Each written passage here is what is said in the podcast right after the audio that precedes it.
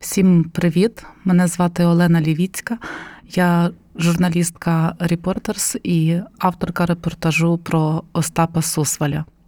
Ця історія була дуже гучною е, на Волині кілька років тому, коли відбувалася декомунізація села Жовтневе. Це село, де народився і прожив усе життя Остап Сусваль. У 2014-му він втратив свого сина на війні.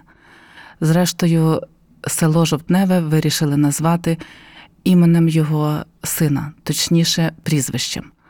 Але ніхто не спитав в Остапа Сусваля, батька, про те, що він про це думає.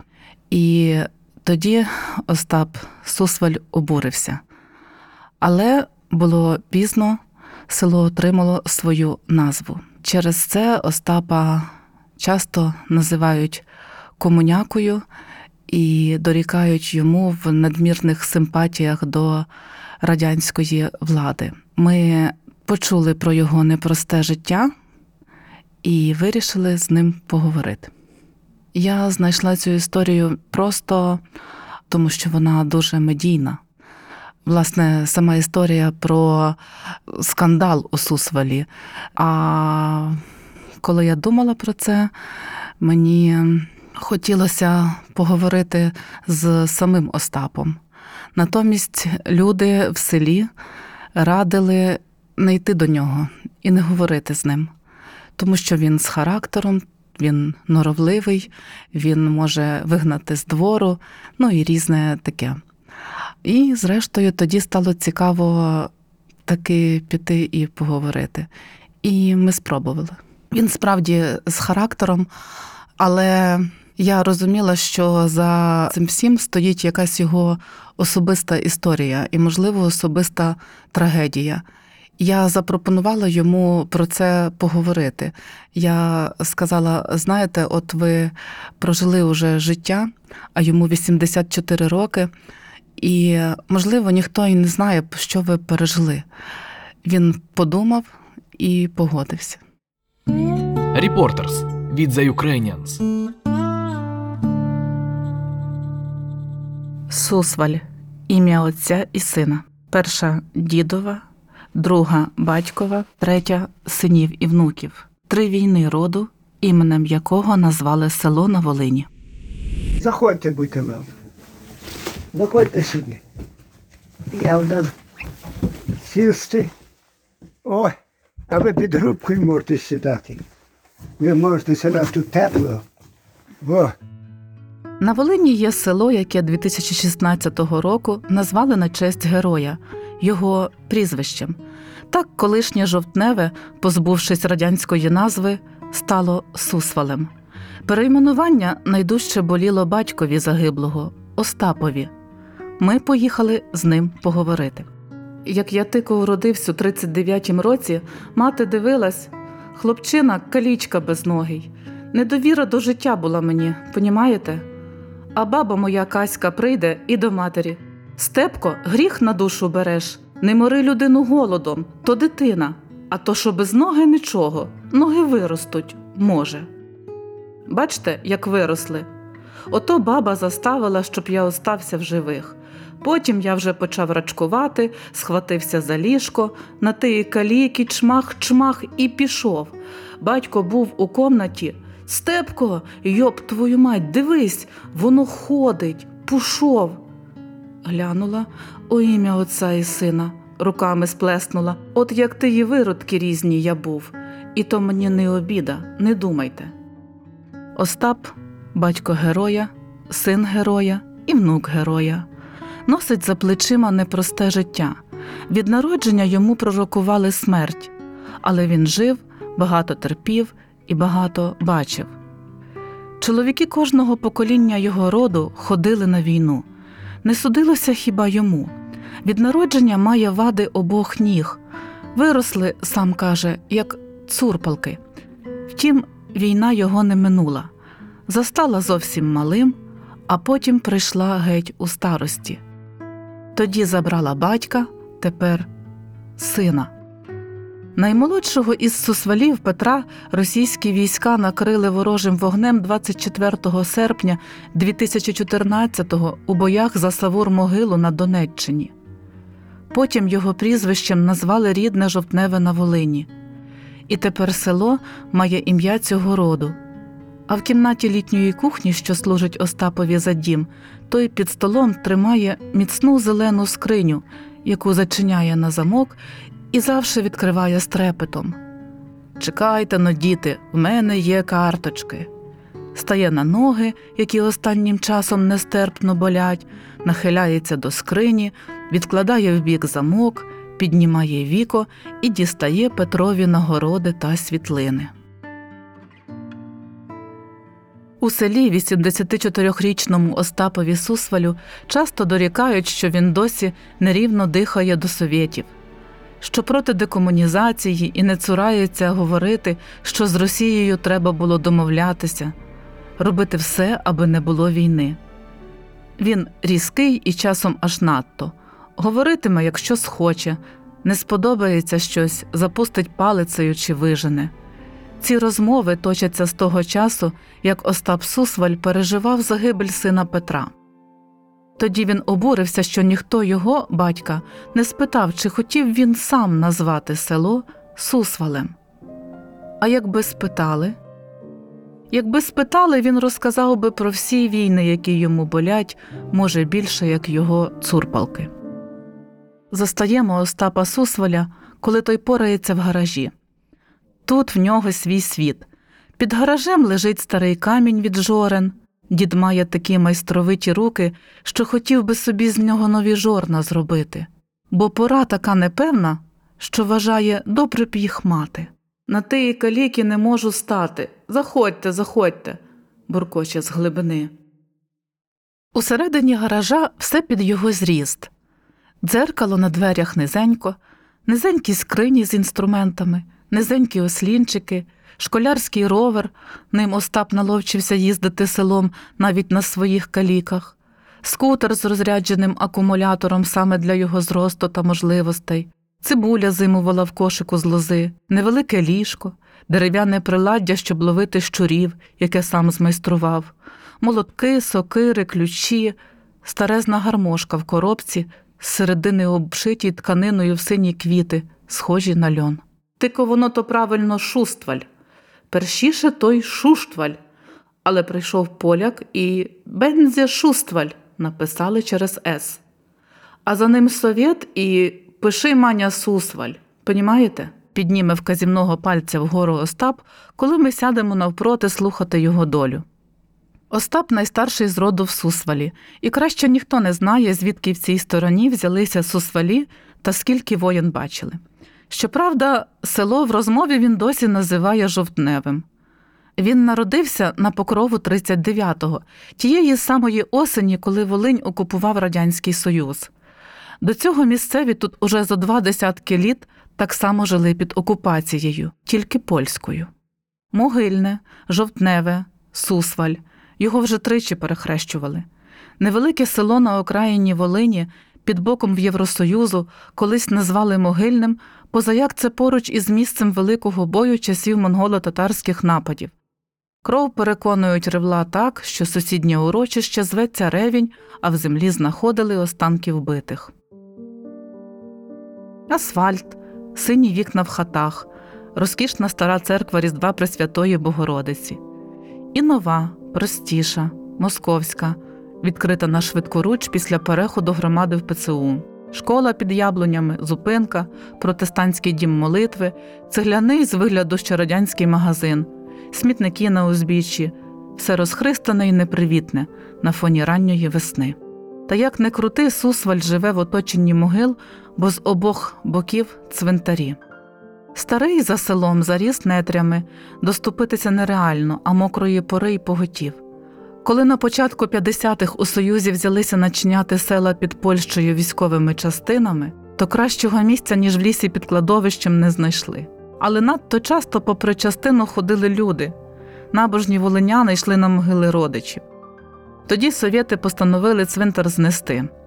Згадують, сів військовий в трактор проти хрестів, а мотора не завів, бо перед ним постала чиясь тінь. Постала чи ні, не зносили, заборонили ховати. На іншому краю села від гріха подалі відвели шмат поля і останніх літ 60 ховають там. У центрі Сусваля могили вбитих поляками 12 місцевих українців на чолі зі старостою Сергієм Панасевичем. Їхні тіла викопали з купи гною в одній із сусідніх колоній, похоронили під церквою. На одному з перехресть чорний високий хрест навзаєм. У пам'ять про вбитих у 43-му поляків з навколишніх хуторів, поставлений з ініціативи Польщі. Усе це відгомін кривавого конфлікту, що розгорнувся на цих землях у Другу світову. Ще на одній з вулиць поміж хатами галявина. Тут пасуться коні і ніхто нічого не будує. Це місце кладовища навколо старої церкви. Церкву вивезли в сусідню попівку ще до Другої світової, все затягнуло споришем, а під людським парканом досі є дві могили. Над однією надгробок, який каже: тут лежить священник, що правив у Сусвалі 50 літ, але вона розрита і розбита, заростає. Поки їдеш Сусвалем, навколо бачиш фрагменти старої військової частини, аеродромні плити чи шматки металу з покриття злітної смуги. Лежать бетоном на дорогах, городять комусь грядку, мостять кудись стежки чи служать деталями у чиємусь возі. В кінці 90-х частину розформували.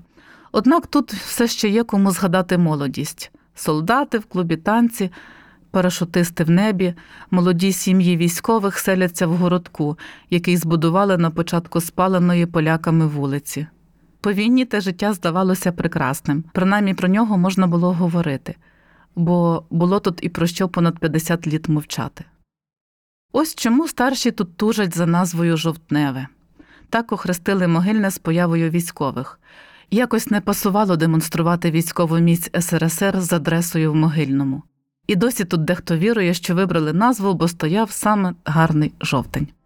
Ця натхненна радянізація не дивує навколо ліси, які ховали багато опівських краївок. Селяни йшли в повстанці і стояли тут одразу супроти двох окупантів совєтів і поляків, навіть трьох, бо ще й німців у Другу світову. Поляків через історичні обставини тут жило чимало цілими колоніями. До 43-го українці з ними мирилися, але повсякчас терпіли гніт і приниження, відчували, як у них відбирають право бути господарями на своїй землі. Завершилося все нападами поляків на українські села та навпаки. Коли УПА кинула клич боротися за Україну, йшли й боролися. Пам'ять про це радянська влада стирала кілька десятиліть репресіями, переслідуваннями і гарними історіями про жовтень. Насправді за Союзу перейменували могильне 6 грудня 1951 року на честь жовтневої революції 1917-го, так званого Великого жовтня. У 2016-му Верховна Рада затвердила селу назву Сусваль, прийнявши пропозицію Українського інституту національної пам'яті шанувати подвиг солдата 51-ї ОМБР Петра Сусваля, бо село так і не визначилося з новою назвою Самотужки. Коли Остап говорить про землю Сусвалів, то найперше йдеться не про могильне. То був хутір Черемха. Там жили не тикоми українці, а й поляки, бо мали таке право. Між нами то вони вже не говорили по-польськи, а по-українськи більше. Виходить, що люди на тому хуторі черемшани, чи як? Ото ми тиї черемшани. Десь у кінці 19 століття туди з Холмщини переїхала родина його баби по батькові Катерини Кулі, Касі. Щось там не ладилося, продали землі й утекли сюди через Буг. Вже тоді там було тяжко українцям порозумітися з поляками. Але то наша територія, бо й навіть князь Данило похований у холмі, а ми природжені українці. Остап стискає жилаву стару руку і опускає її на стіл. Осіли на Маркелівці, польська колонія під містом Володимир, що поруч. Туди ж на заробітки мурувати хати з Полісся приїхав Остапів дід Гаврило Сусваль. Згодом бабин батько старий куля купив 10 гектарів на хуторі Черемха і розділив між Касею та її братом.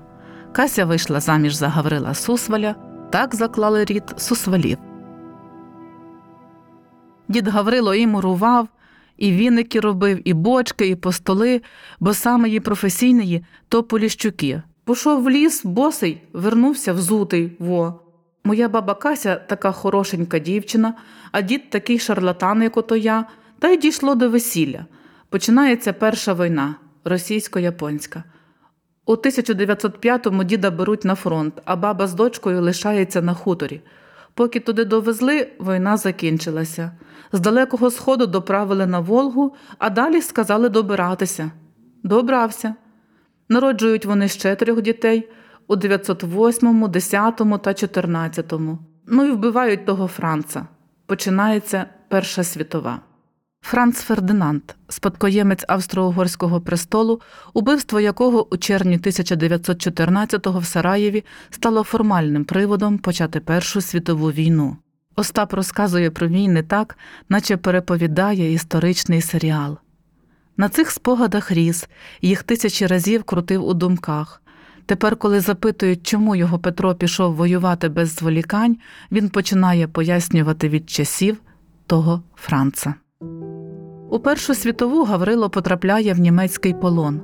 Сім наступних років проводить там. Додому повертається тільки у 1921-му. Прийшов і до своїх то німецькою, то французькою. Вивчив мови так, щоб потім з німцем міг порозумітися. А тут тим часом вже Польща стала, згадує Остап. У 41-му Остапового батька Василя Сусваля, який уже відслужив у польській армії, мобілізують для оборони під Володимиром. З цього боку влітку на СРСР наступатимуть німецькі війська. Як те сталося, солдати наші в кальсонах тікали, багато їх одразу пішли до Бога. Тико сонце зійшло, німці стали одбирати, де юдей, де офіцер, де хто. Живим роздали городники, копати яму метрів на двадцять. Поставили їх рядком на краю. Ахтунг! Кляц, кляц! аж клацає зубами Остап Сусваль. Від тих спогадів його кімната з грубкою в літній кухні, наче щоразу меншає, стискається, присідає. Час від часу Остап опускає руку на стіл так, що радянське дзеркало на підставці поруч підстрибує. То вдягає, то знімає старі окуляри, переходить на крик.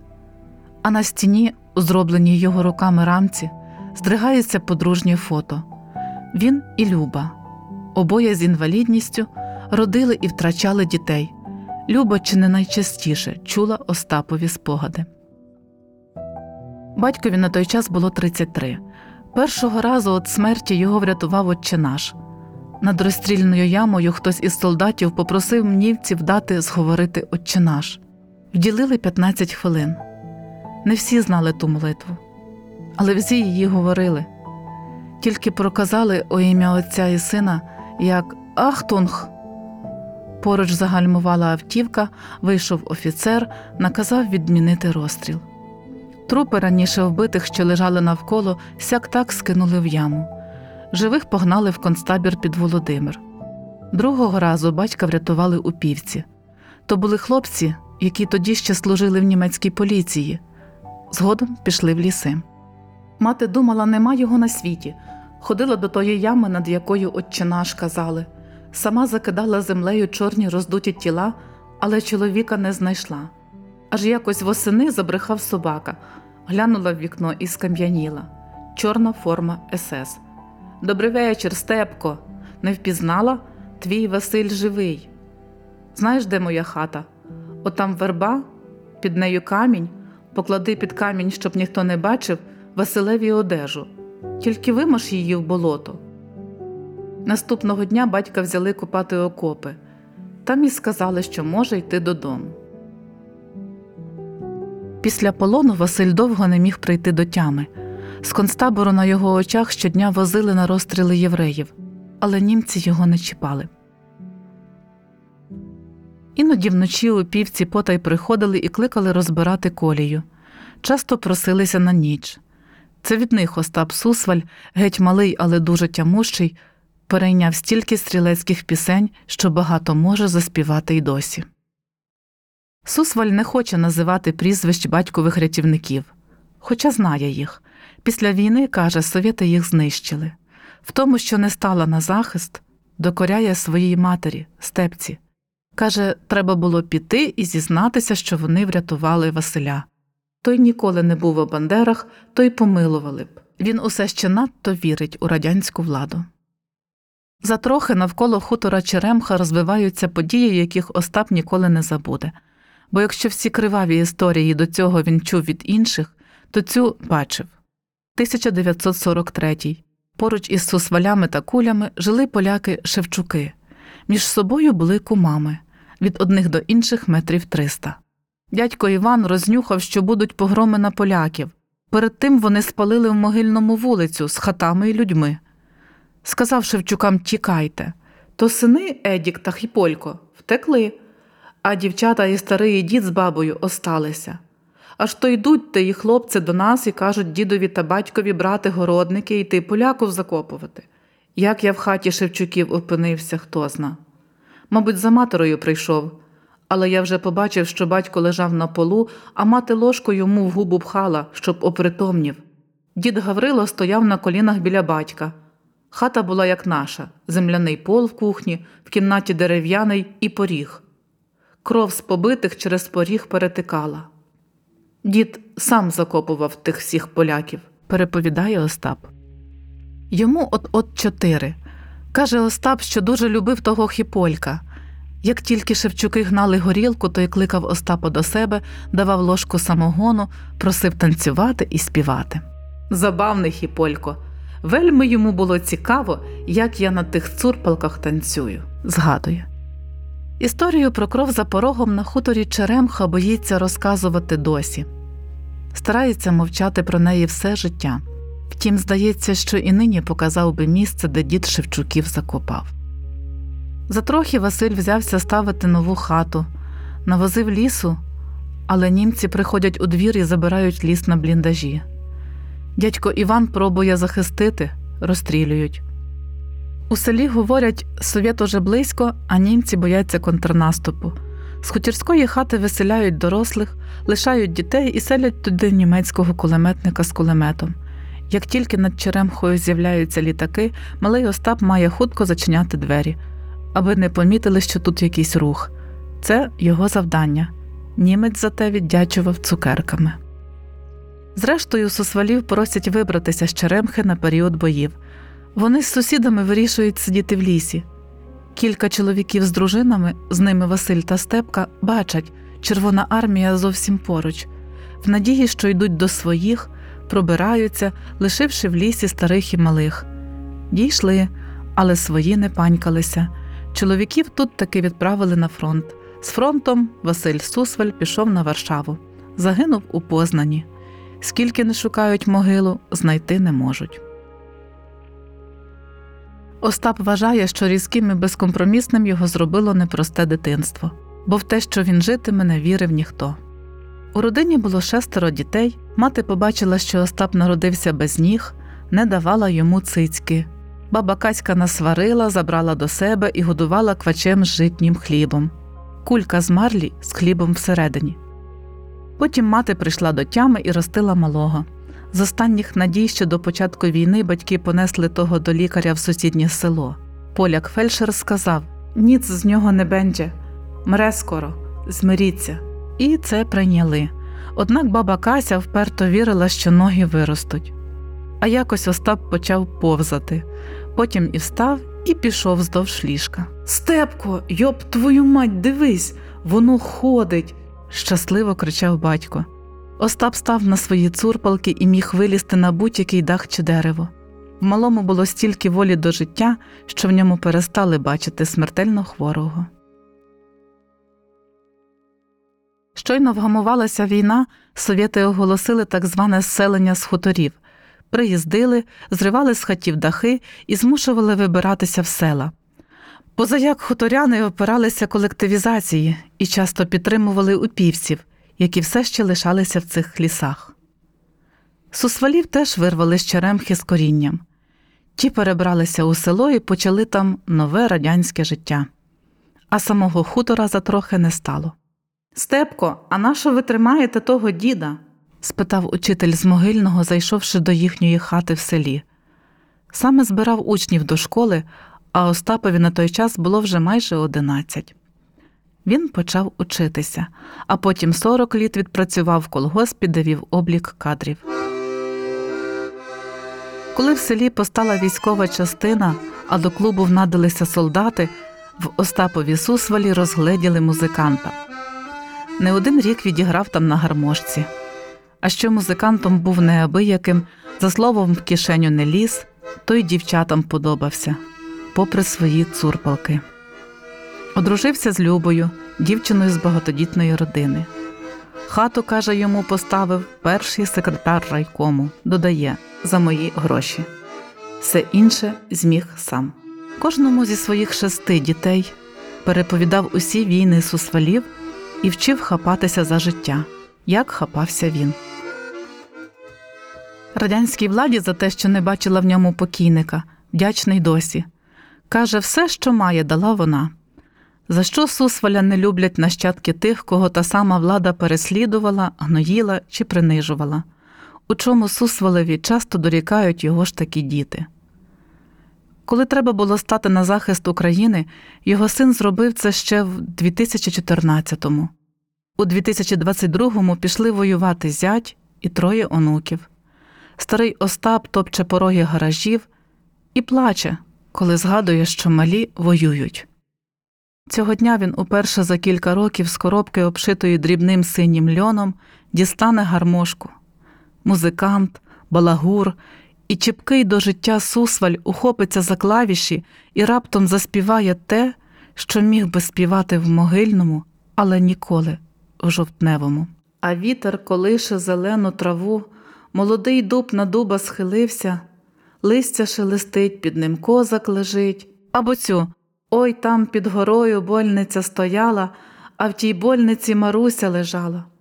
У нашій хаті на Черемсі бандеровська армія не раз стояла. Хлопці ночами співали, а я тієї пісні на льоту хапав. Без жодного гонору, а з якимось сумом, скаже Остап, який часто у свій бік чув комуняка. Бандерівські знали пісні? Да, Та ви що? може, де вспомню, що трохи. Угу. Е, І вітер колише зелену траву. Молодий дуб на дуба схилився. Листя шелестить, битий козак лежить, над ним коник його зазорився. Чи хто пробував колись зрозуміти старого сусваля, складного і вредного діда, якому раптом, бачте, не сподобалося, що жовтневе переназвали, нього не спитавши. Батька, який втрачав. Він давно змирився, що так сталося. Просто все життя йому більше за його ноги болять війни. Після того, як іменем його роду назвали ціле село, особиста історія Остапа Сусваля уже належить не тільки йому. Розуміючи це, він її, може, вперше в житті розказав так детально. Колотить на кухні чай, кидає в горня дві ложки цукру, поверх ще ложку смородинового варення. Каже, насадив смородини, а діти та внуки не хочуть рвати. Але он дочка приїхала, назакривала, їжте. Звик готувати сам, щоб не завдавати клопотів синові, невісті та внучці, які поруч, хоча вони дідові завжди несуть щось смачне і піклуються. Змалку не любить завдавати клопотів, а коли ціле село схрестило мечі через те, як має зватися жовтневе, вересневе, щасливе, світанкове, сусваль, то йому пекло всяке. Понімаєте, життя вийшло на нівець. Сьогодні я під відкритим небом зостався. Ще й зробили ворогом України, бо я їм не мовчу. Що-небудь крию і все. Ні, а чого мені боятися, припустім? Ну чого мені боятися? Сина мені забрали. Він був у мене опікуном, а ніхто й не спитався, стогне старий Остап. Петра Сусваля забрали до війська просто з місця роботи, попри те, що вдома було двоє батьків з інвалідністю на його утриманні. На той час мав 24. Відслужив в армії, працював неофіційно, ніс до хати гроші. Якби вдома було б якесь согласіє, щось би обговорили і мусив би, а то поїхали на роботу і тихенько повезли. Кажу до жінки: Любо, щось Петя не приїжджає, нема й нема. Потім побачив його друга, питаю: А той, ви що? Він вже дві чи три неділі служить. І не проведжали, і ніхто нічого. Я у воєнкомат мені, а хто воювати буде?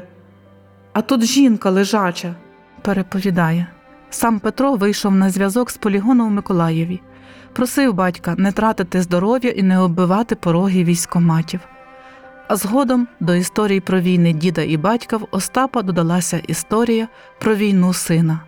То було на світанку в День Незалежності. На Донбасі сонце ж раніше. Заступали вони, значить, на блокпост. В четвертій годині стала рухатися ворожа техніка. Видно, що молодий не скумекав, їх же там кілька чоловік. Побачили, вирішили драпати в кукурудзу, чи яка там комедія була. Ти і туди. А він крутнувся, скочив у бліндаж і відкрив вогонь по ворогу, як кажуть по-воєнному. Стоять.